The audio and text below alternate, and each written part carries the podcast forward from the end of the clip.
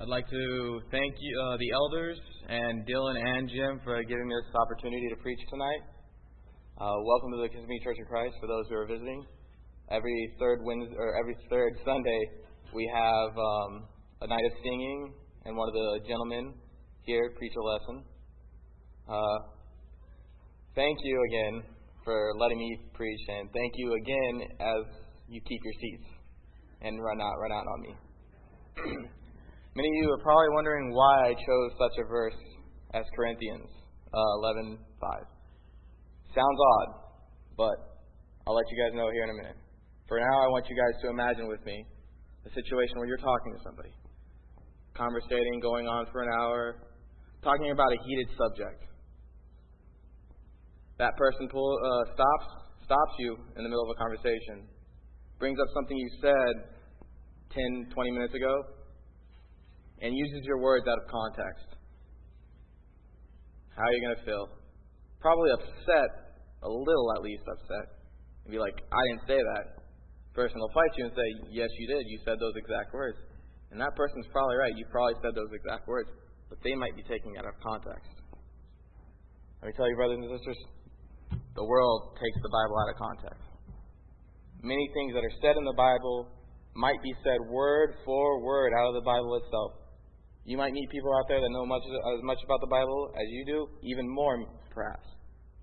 But do they know how to keep the Bible in context?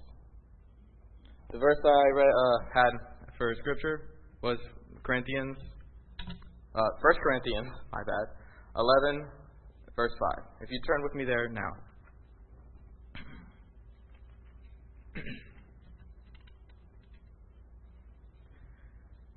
as the Bible says, but every woman who prays or prophesies with her head uncovered dishonors her head. For that is one, her head, for that is one the same is as if her head were shaved.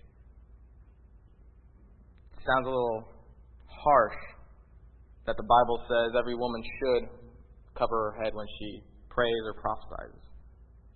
So, why does the Bible say that? Obviously, Paul is talking about something here in Corinthians. If we take one verse out of what he's saying, we can make him say anything.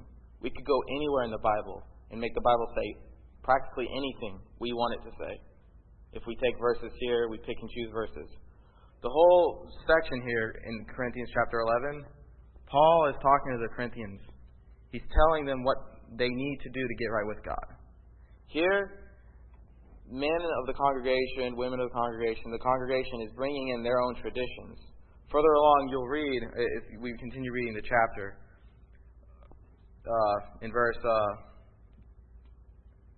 10, or wait, uh, sorry, pardon me. Where was it? I lost it. Uh, verse 14 Does not even the nature itself teach you that if a man has long hair, it is to a dishonor to him. This is not written in the Bible. This is a tradition of man. We can go back to Judges, uh, Judges chapter 13, and we see Samuel. His mother is told that when he is born, that no razor is to be touched his head from the day he's born to the day he dies. That no razor should touch his head. Obviously, the Bible says something different here. Man is not supposed to have long hair. He's supposed to have short hair.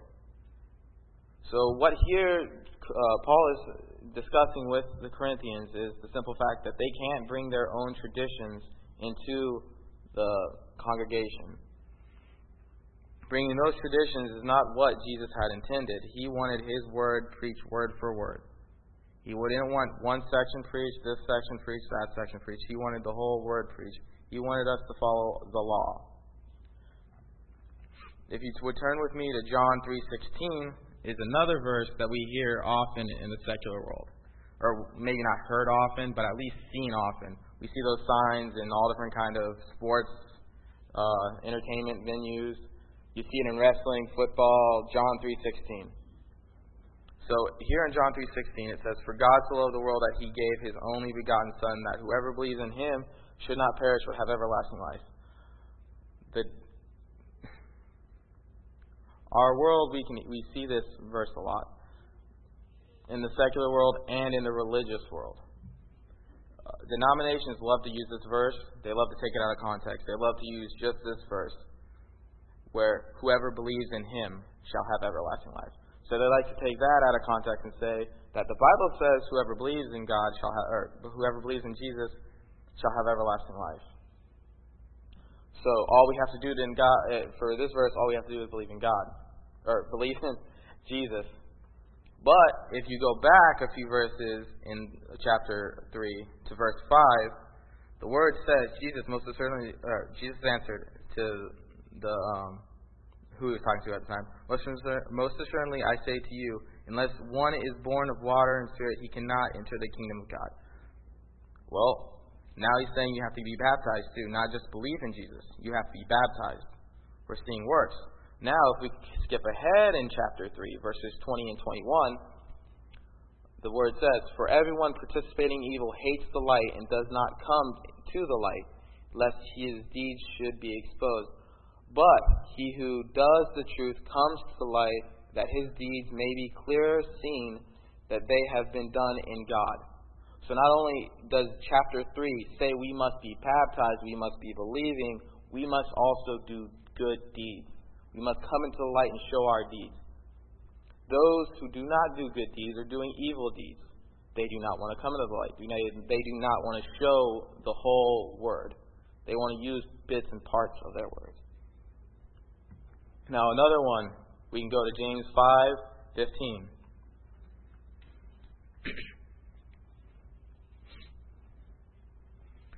the word says, And the prayers of faith will save the sick, and the Lord will raise him up, and as and if he has committed sin, he will be forgiven. So all we have to do is pray according to the Bible here. According to James, all we have to do is pray. Not so fast. James already answered what the uh, secular world would say. Turn to chapter 2, verse 17 of James. Thus, as faith by itself, it does not have work. Let me go back. Thus, also faith by itself, if it does not have works, is dead. So our prayers of faith cannot save a sinner, cannot save ourselves. If uh, we continue reading in James chapter 2, you can read uh, verse 10 For whoever shall keep the whole law and yet stumble in one point, he is guilty of all. James clearly puts out that we have to follow the whole law. The whole law is the Word. The Word is given to us by God. The Word is what we need to follow so we can meet God one day in heaven. What will save us is the whole law. We may know parts and bits of the pieces, but we can't take parts out that we want. We have to know the whole law. We have to follow the whole law. If we can't follow the whole law, we can't meet Jesus in heaven again. We can't enjoy our eternal life, our eternal promise of paradise in heaven with Him, which He has promised to His children, those who follow Him. We must follow His rules. We must keep the Bible in context. If we can't keep context in the Bible, we may condemn someone to everlasting damnation. We may condemn ourselves to everlasting damnation. We must keep the Bible in context. Brothers and sisters, the message is yours. If you have any need to come forward tonight, whether it be restored or baptized, please come forward as together we stand and sing.